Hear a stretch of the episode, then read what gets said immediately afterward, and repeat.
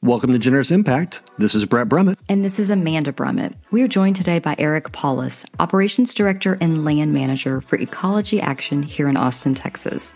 In this episode, you'll hear how they took a former landfill and turned it into an amazing nature preserve. Bret and I've hiked it and it's gorgeous, not to mention all the good they are doing for animals and plants. Well, Eric, thank you so much for being here with us. If you could start by just telling us about your background. Who are you personally and professionally? Yeah, well, first of all, thanks for having me. My name is Eric Paulus. I live in Austin, Texas. I grew up in, was born in the District of Columbia, and grew up in there and in Maryland, and moved to Austin in 2000 and got involved with various forms of activism at that point, including environmental activism. And so now I manage the Circle Acres Nature Reserve and director of ecology action of Texas, and I live here with my spouse and nine year old son. So you're from the journey as I was reading up, I was extremely interested in some of that background, probably in that environmental activism through the Rhizome Collective to now. What what has that been like from that collective, and what really was that that has now led you to the current work with Circle Acres? Yeah, so the Rhizome Collective was sort of like a collaborative collective of collectives of different environmental and activist groups back in the early 2000s.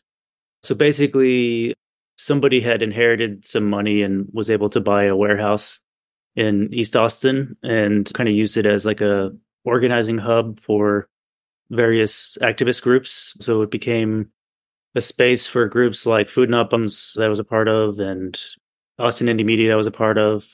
There was community powered radio Inside Books Project, Bikes Across Borders, and I'm sure I'm forgetting a few other groups. So it's like kind of like a a space to come together, uh, work on different projects, work collectively to sort of try to change the trajectory of society towards more sustainable and better equity and and so that was kind of when I first moved to Austin. I think I got involved with that like in the first week or so. Quick entry, right? Yeah, yeah. And so, yeah, that space just kind of grew and grew for many years. Eventually, some of the folks that were running the nonprofit side of that applied for a brownfield remediation grant. We had wanted to clean up a pallet dump that was right next to the the rhizome property, but the city directed them towards an even bigger problem, which was the the Grove landfill, which is where Circle Acres is now today. So the the grant was received. It was an EPA brownfield remediation grant. I think we started back in 2005. So the the history of that site is it was a former aggregate mine, and then it became a, a municipal dump. So the city of Austin was actually renting the property from the Grove family at the time, and also at a time when that wasn't even part of Austin. It was still parts of Montopolis were still a separate city at that time. And so the city sort of took advantage of the poverty of the neighborhood and were trucking in trash into the into the former aggregate mine and just burning trash. And I, I believe they abandoned it in 1970 because it became illegal under the Clean Clean Air Act, but we're not really sure why. They just kind of abruptly left. And the community knew that as the landfill and continued to use it as a landfill for about 30 years. In fact, when I remember in 2005 when we were starting, people were still showing up with truckloads of like mattresses and stuff to try to dump. And it's even happened like maybe two years ago. I had somebody trying to dump mattresses on that property. I remember coming here with my dad. This is where this goes. I've actually met several people who've told me that exact thing. Like, we used to come here and dump when we were little. And okay, can I pause and ask two follow up questions? One, can you define brownfield? And two, for those of us that live here in Austin, where should people be taking stuff to dump them so they don't bring them to Circle Acres? Yeah, so I'm not sure what the technical definition of brownfield is. I think it's like a a place that's contaminated, usually formerly industrial spot that's contaminated. So there's known hazardous chemicals at Circle Acres and people should take their trash to proper landfills or recycling. That's actually what, what a lot of the initial cleanup was. We cleaned up over 100 tons of material from the site, and a lot of that went ended up going to a proper landfill. I think we recycled over 30 tons of metals that were dumped there and kind of helped use that to to fund the project going forward. Lots and lots of plastics and stuff like that. A lot of it was fairly degraded, but a lot of it was just taking dumpsters to a, a proper landfill that had, you know, lining and a proper cap. Uh, but the site is also like it wasn't just illegally dumped stuff. It was we're at the we're the aggregate mine was at the bottom of a 900 acre watershed, so urban watershed. So all the plastics and styrofoams and stuff would wash into what we, we call the Montopolis wetland, which is the wetland that was created from the aggregate mine. And so a lot of trash was simply cleaning three, four decades of stuff that had washed in. And it still comes in in every storm. Like we just had a, a big rain event last night, and you can see lots of stuff. All the all the lighter trash, like all the styrofoam and the plastic bottles that are closed, all washed in from you know who who knows how many miles away. So going from there, that was the original like cleanup grant. How did that then evolve into a full blown the Circle Acres piece? Is that just a natural transition, or was there a gap in time? Yeah, there was a gap in time. So I guess the Rhizome Collective kind of didn't really have a clear vision for the site. Like the idea was to make make it basically what it is today, like a, a community asset nature preserve. But there was some ideas to do like farming down there and composting, which None of them really are appropriate use of a former landfill, in my opinion. But pretty much what happened was is as I understand it, is that we, the Rhizome Collective, sought to build a compost toilet on site and had worked with the city of Austin, like engineers, watershed, for about four years. And we received what is thought to be the first municipally approved compost toilet in the country. And obviously a big achievement, took many, many years. And as I as as it has been told to me, I think it was Newsweek did an article about it, and somebody from the city realized we had a sewage permit, but we didn't have a building permit, and came to uh, give us a citation, probably in retaliation for political activism that was going on at the time, and ended up going to the Rhizome warehouse and giving us like forty, fifty thousand dollars in code violations, which ended up causing the the folks that owned it having to sell and the dissolution of of the warehouse and all that. So a lot of folks that were part of Rhizome were also part of Ecology Action, which was solely a recycling center at the time. So Ecology Action um, ended up buying the property from Rhizome in the hopes that Rhizome could use the money to buy a new warehouse, which I don't think ever came to fruition. So that's how Ecology Action ended up getting ownership of the property. And at first, it was uh, they did piloting. They piloted a compost project for the city of Austin. So you know how folks today like all the businesses have their composts. Mm-hmm. so ecology action was the one that helped start that and and turn that into a city program which we also did with municipal recycling a few decades prior to that. So kind of just sat as a side project and Ecology Action like slowly worked on it here and there as they could but the main operations was the recycling center. I should go back too and just mention that i was part of the rhizome collective like cleanup in 2005 6 and 7 but then I, I, left left Austin for a little while and came back, and I was in doing farming and stuff, so I wasn't really involved at at the site. But I guess in 2015, the recycling business had changed to such a degree that the the profitability was not there to sustain a center like an independent center, and also a lot of disillusionment in what what the recycling industry had become, which is mostly pretend recycling.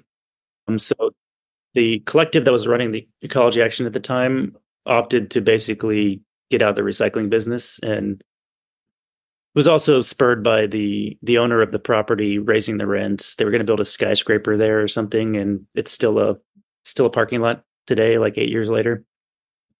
But so what happened is basically transitioned, and the the few folks that were left wrote a small grant to to do some environmental work at Ecology Action and ended up leaving the organization. So there was nobody really heading up Ecology Action. But lo and behold, we got the grant. So knowing my history of like plants and ecology and with the site, they reached out to me to kind of just help run the grant and take take over the space for like 10 hours a week. So I kind of started there and just kind of became aware of like what a unique ecological treasure Circle Acres is, and also Guerrero Park, and just really focused on building out what we could there and in the park through project grants. So most of what we do is project based grants. And that's kind of just one thing's led to another to where we are today. And was there then when you went away for a little while, is that when you were in India studying some of the reforestation, or was that before you came to Austin? So I went to I went to Italy for a while and came back to Austin. And so at that point I was that was kind of I think when I was in Italy is when the Rhizome collective sort of mm-hmm. dissolved um, with all that. And so when I came back, you know, I was just living in Austin working. I was sort of tangentially involved with Circle Acres, just kind of visiting. I think I provided plants and stuff for folks at the time. But then I ended up going to Massachusetts for two years. My my spouse was in grad school, and then from there we went to India after that. Before we ended up coming back to Austin, somewhat regrettably, regretting leaving India. Quite a journey around to get back here. Yeah, oh, I call Austin a black never escape its orbit. Oh yeah, th- that happened to us. We were supposed to be here for six months to a year, and that was almost four years ago. I think we've become Austinites.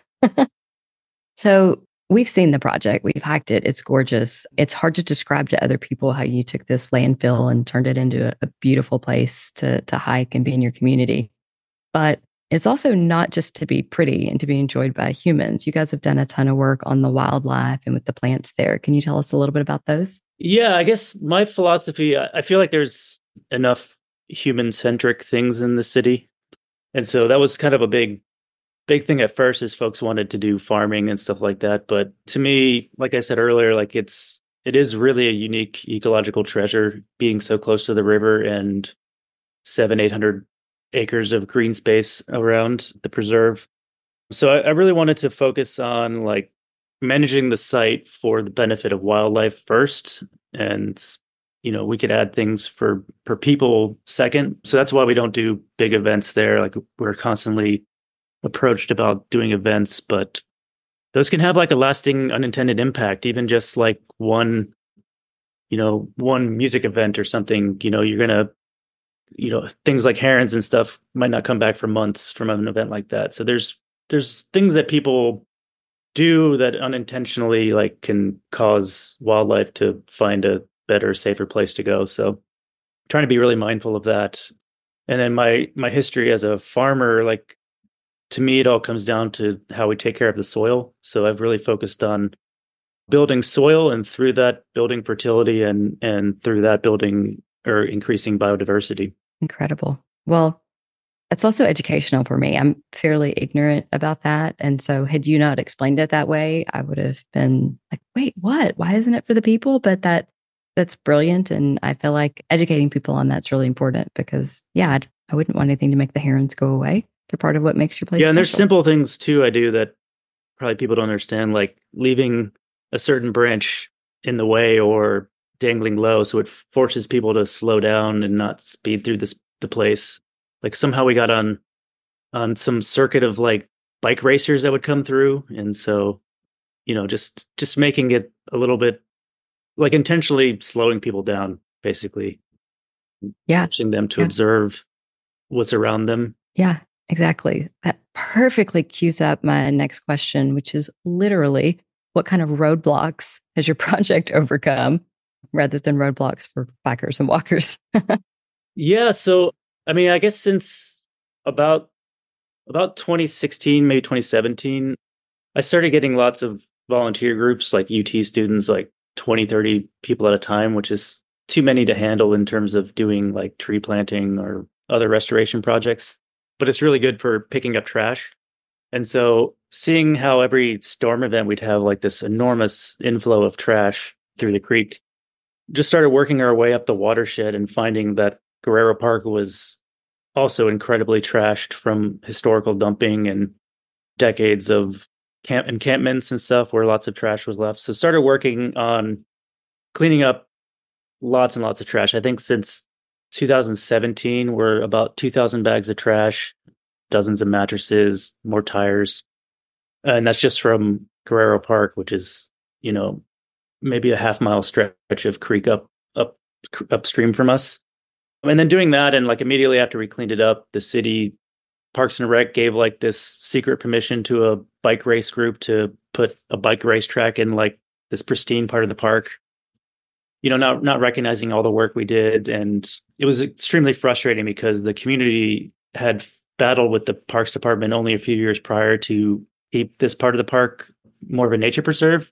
For instance, there's 800 year old trees there, there's springs, and I guess because of the turnover in the Parks Department, like no one seemed to be aware of of what was there, and no one visited before giving permission. So this group had literally chopped off tree limbs off of 800 year old trees, 600 year old trees, and done a lot of damage. So sort of trying to get get this we got the community involved and had them the parks department come before the Montopolis Neighborhood Association and found out that basically the someone in Parks and Rec had lied about getting approval from the neighborhood association. So we were able to put a halt to that project and sort of continue on doing the cleanups. And it was all part of like a a trail, a broader trail project. And I've been working on to sort of ensure that this area, this riparian zone, became more of a preserve because it is so unique in the city.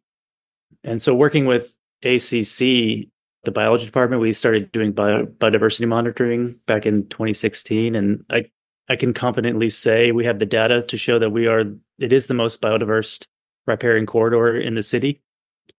I think we're close to 3,000 different species, which when we started we were thinking 300. So it's like it's it's pretty remarkable. It's, it's definitely surpassing anything I thought, even understanding how special it was at the time. From there, we we ended up getting a grant to do to like do the trail inputs and stuff. So the biggest roadblock I would say is the bureaucracy. And it's just like one thing after another. For instance, like we got this grant and was supposed to have kiosks and stuff to explain to people that it's a trail and like getting getting the project done and then not being allowed to put it in signage because it doesn't adhere to a signage standard that doesn't exist yet literally that kind of that kind of bureaucratic silliness. And so then we've come to find out like one small kiosk costs $30,000 approved kiosk costs $30,000 when we're making them for $300 so that kind of stuff has been really really frustrating but that's all been on parkland so we've we've done Circle Acres is like 14 acres, and we've done restoration work in about 60 acres, and we're we're just starting another roughly 60 acre project in the park. So most of the roadblocks have really just been from that. We've also had issues with developers. There's sort of like this wild west mentality with developers in Montopolis where they can get away with a lot of things that they can in other parts of town, like clear cutting forests that are like we've had one neighbor chopped out a bunch of trees that were definitely heritage size and videotaped the whole thing, sent it to the city, and nothing ever became of it. We had another one do bore testing and destroy our main spring. The city said they were going to file charges, and I don't think that ever happened. I think they just flipped it to a new LLC that they own, and somehow they get a the slate gets wiped clean. Another issue we've had is somebody bulldozed a house and literally dumped it into the creek, and it's been there for five years, and watershed and county are fighting over who to pay for it. So it just slowly washes into Circle Acres. And, you know, every rain event, like another, you know, pieces of shingles and fiberglass continue to wash in. So those are really the big challenges are city ineptitude, which is why it's so nice to actually have ownership of the property. Like I think about back in 2005 when we started, like literally huge dump site that the city wanted nothing to do with we started at such a bad place and we had Guerrero Park right next door, which was a, pretty much a new park and in pristine condition, and how the management styles have over time, like we have this amazing preserve, and Guerrero Park is just continuing to degrade year after year because of bad management.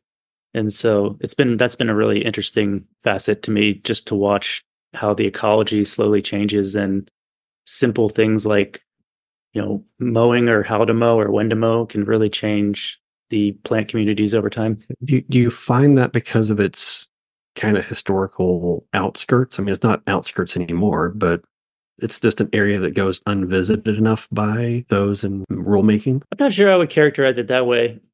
We do have like we we've been careful not to like promote the site very much as like an attraction, mm-hmm. but keep it more as like a benefit to the the community in Montopolis.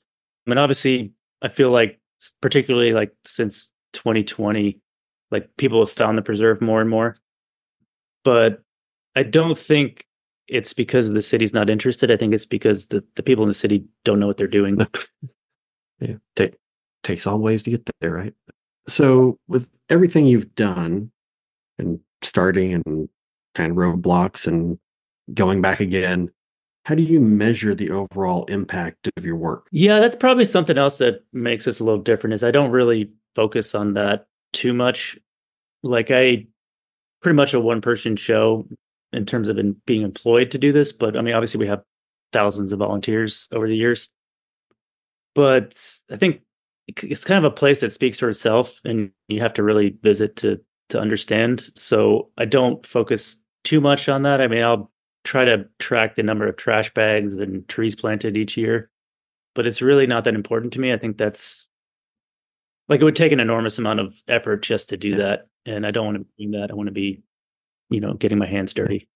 Well, to to keep doing that moving forward, you mentioned grants over and over. Is that your main source of funding, or how do you how do you go about supporting the organization financially? Yeah, that's the perpetual challenge. But yeah, it's basically been project based grants. So doing trails, tree plantings, restoration work. And so just been trying to to bring enough of that together to make it work. I mean, for many years I had two other jobs. So I've only been full time like the last two or three years, I think.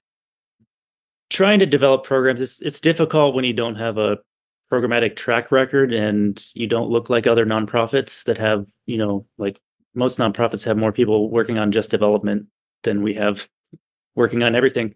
So it's been challenging in that sense, but at the same time, it's keeps us keeps me working on project based stuff, which is like how the site develops, I guess, and becomes brings more people in to like appreciate the site to help protect it more. I'm speaking more of like the park. Like I, I feel like Guerrero Park is and it's pretty it's pretty um, integrated to the land.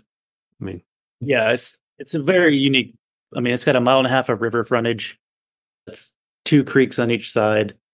It's next to like a huge golf course with many, many heritage trees, and and there's also a protected preserve right across the river. So it's, you know, thinking 50 years down the line, this is going to be such an important part of the city, and just to see how badly it was being managed, and I mean, huge gullies have formed in the park just from you know water mismanagement alone, and uh, you can see like lots of soils eroding from from other harebrained schemes that have happened there.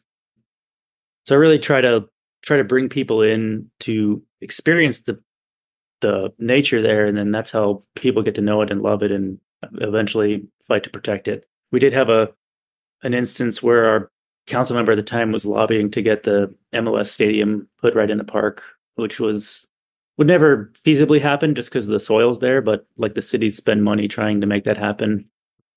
You know, give give our parkland away to private interests like that. And so having more people that visit and love the park adds more voices to help protect it in the future. What you, you mentioned partnership with ACC. What are what is that target group that you want to come visit the park and, and what do you want them to take away?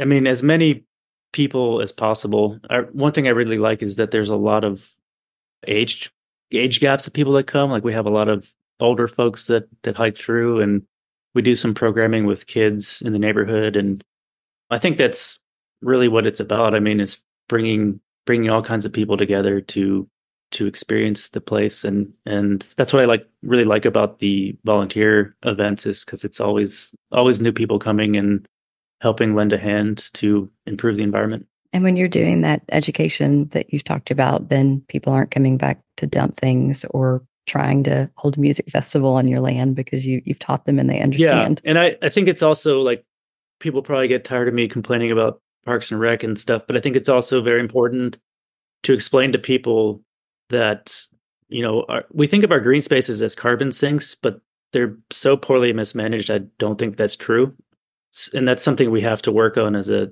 community is how do we make these spaces really work in our benefit in terms of providing spaces for wildlife but also carbon sinks i think guerrero park is a great example like it has deep soils they are very erosive and its history as a i mean it was cattle cattle land ranches and hay pastures for many decades and so it's i wouldn't call it a blank slate but there's even though it has so much diversity, there's so much room for more and improvement in that. And and the way to do that, like I said earlier, is building the soil and really taking care of the soil. And nature pretty much does the rest from there.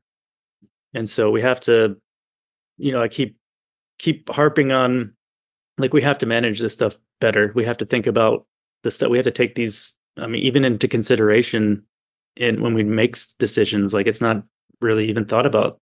Um, I think erosion and compaction are two of the biggest threats we have in terms of land use. And I never hear anybody talking about compaction. Yeah, for sure. Well, so in thinking about the future and what's next, what, what is on the agenda for ecology action and Circle Acres? Yeah, we're kind of at a, weird point because I've I've kind of completed a lot of the recent projects. We are starting a new brand new trail restoration project along the river. So if folks are in Austin are familiar with Guerrero Park, there's a space that's called Secret Beach that used to be secret and a beach, but now it's neither.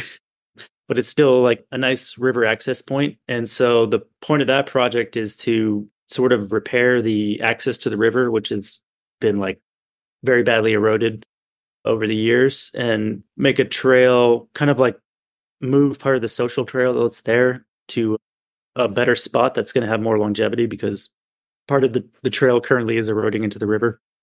And then once we get that in, it's kind of like what we did with the other trail in the park, using that as access to pull out trash and bring in trees and grasses and getting community involved to help plant stuff to to increase the diversity over time and it's been interesting because you can look at the park at a map and you see like all these trees and stuff but it's only a few species of trees and a lot of them are kind of getting destroyed by vines that are out of control. So it looks very green from above but the forest is basically getting just like wiped out for the most part. But at the same time it's not that it's not that hard to change that trajectory back towards a, a native forest by you know intentionally planting and protecting trees. And look I, I focus a lot on grasses but there's no funding for that. So that's just kind of what we do on the side as we do the tree planting.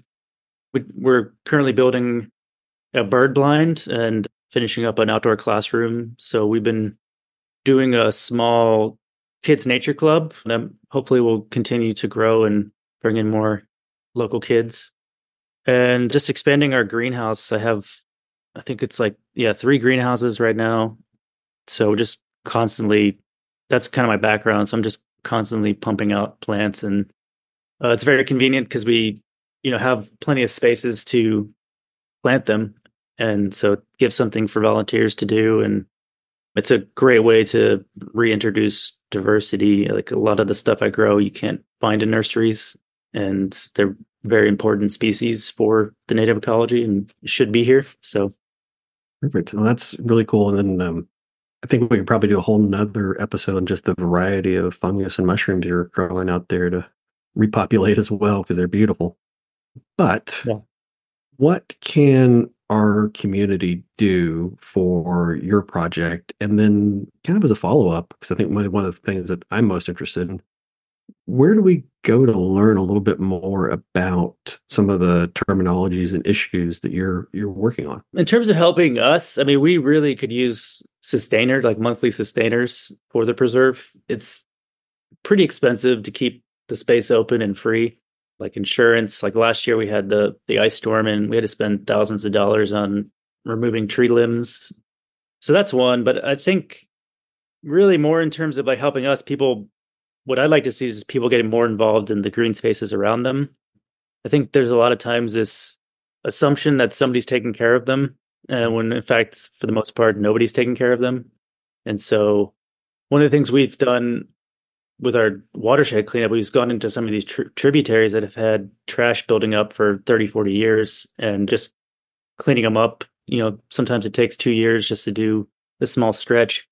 But then those places start getting used by folks just to spend time in nature and it's much better for wildlife like I, there's one near me where we spent about two years cleaning up trash and it had such a huge impact on the mosquito population like it used to be horrible because all, every piece of plastic is a breeding ground for mosquitoes and so just taking that out has helped the creek flow and so having people thinking about that more, how they can get involved in being active stewards, and I think would be beneficial as a whole. And then your other question was, how do you learn more? Yeah, where can we learn more about, you know, because I would also assume that a green space that is unmanaged is probably a better space than not. Like, how do how do we know what to do, where to focus? Where do we learn that? Yeah, that's a that's a tough question. I mean, I, I kind of think of it like agriculture; it's a practice. So, you know, you have to really practice at it to learn, and you'll probably make mistakes. But like my biggest tool is observation, and so really observing land before you start to do anything, and then observing land as you manage it. And yeah, I think in some some instances, like leaving a space wild makes a lot of sense, but as humans, we have this unique ability to observe and learn and understand, and we have opposable thumbs. And so we can actually improve the environment if we do things properly.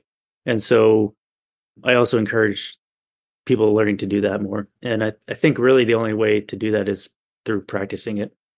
And there, there's also YouTube University, which is pretty helpful for learning from other people. The the blessing of our age and the curse at the same time, right?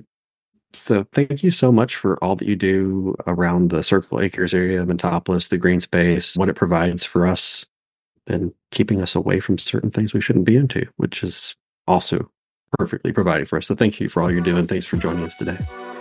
Yeah, thank you all. What a cool project. I definitely just learned some things from Eric about how we should be interacting with our green spaces. Super helpful.